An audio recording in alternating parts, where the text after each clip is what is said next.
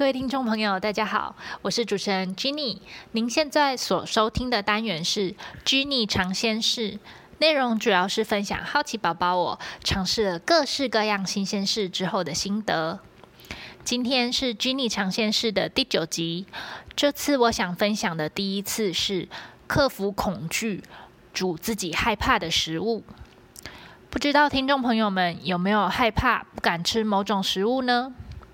印象中，自从幼稚园某次吃了不干净的水煮虾，造成大过敏以后，我对虾子的喜爱就马上翻转变成恐惧。可是严格的老妈，因为不想让孩子挑食，每次煮虾的时候都会规定全家人一个人要吃几只虾，但我还是不敢吃分配给我的那些虾子，只好每次都拜托老爸帮我吃。没想到我老爸趁火打劫，说帮忙吃虾子要收两只五十元的工资，诶，总共要好几百。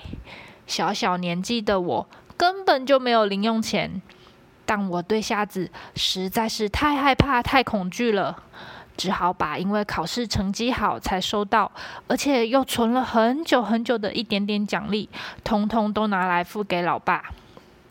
你们说，他们两个是不是串通好来敲诈我那微薄的零用钱呐？大学以后比较常有外食的机会，这阶段常常一起吃饭的朋友，或多或少都有看过或接受过我请人帮忙吃汤里面虾子的请求。有次和室友一起吃火锅，爱吃海鲜的他说：“你不吃，但我可以煮吧。”就在吃到饱的店里。大啖吸虾，然后我看着汤里面越来越多的虾须，还有他面前迅速堆起的虾壳山，我心里面对虾子的恐惧也不断不断的攀升。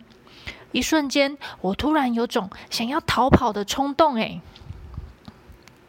一直到最近十年，我对虾子的恐惧才慢慢的化解，渐渐可以开始享受到虾子的美味。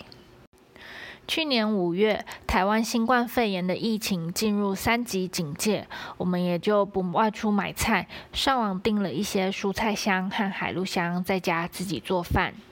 一开始提供这样服务的店家不多，我找到的这些蔬菜箱、海陆箱的内容物都是固定分配好的，不能自己选。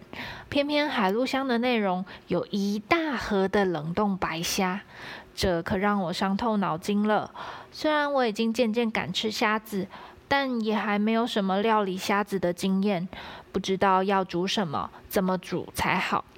而且要我把虾子清洗、去壳、挑出肠泥，说真的，还是有些心理障碍。不过海鲜类的食材还是要尽早料理，使用完毕比较新鲜，所以我也只好硬着头皮开始找网络上的料理影片，希望可以找到一个比较简单的料理方式。在看了许多 YouTube 影片之后，我决定挑战做一道虾滑豆腐煲。材料只需要准备虾子、番茄、豆腐、鸡蛋、葱、玉米粉、糖、盐和白胡椒粉就可以了。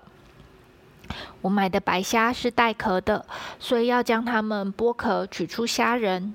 一开始我还不习惯生的虾子这样软软滑滑的手感，做了好多的心理建设，才一边用流动的水清洗，一边把它们的壳剥下来，然后还要从靠近背部的地方挑出肠泥，才算准备完成。我因为不熟练，所以整个备料的过程在琉璃台前弯腰处理了好久，弄得我都腰酸背痛了起来。接下来就是把虾仁做成虾滑的步骤。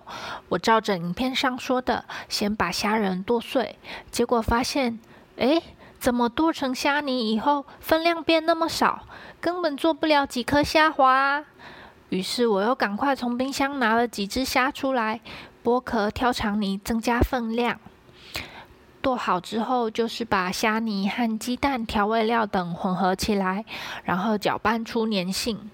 不过，因为我们家有控制碳水化合物的摄取量，所以我省略了加入玉米粉的步骤。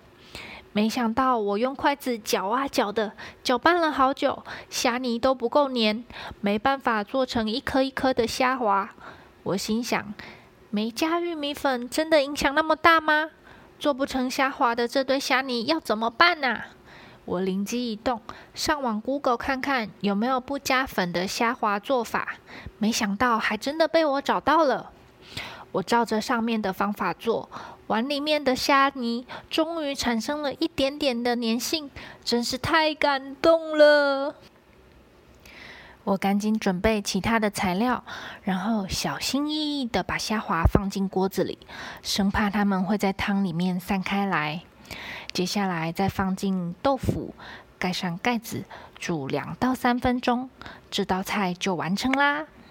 我花了比预期还要多的时间来做这道菜，整个晚餐也因此延后开饭。不过值得欣慰的是，这第一次挑战的虾滑豆腐堡，虽然啊状况百出，但最后的成果色香味俱全哦。没想到，曾经害怕虾子、害怕到要花钱请人帮忙吃的我，竟然可以空手认白虾和挑虾肠，做出这道虾滑豆腐堡。这真是以前的我想象不到的事啊！你有害怕不敢吃的食物吗？你也有克服恐惧的经验吗？也欢迎你和我分享你的故事哦。好啦，今天的单元就分享到这里。如果你喜欢这样的内容，欢迎你帮我按赞、订阅和分享给更多的人知道。我们下次再见啦！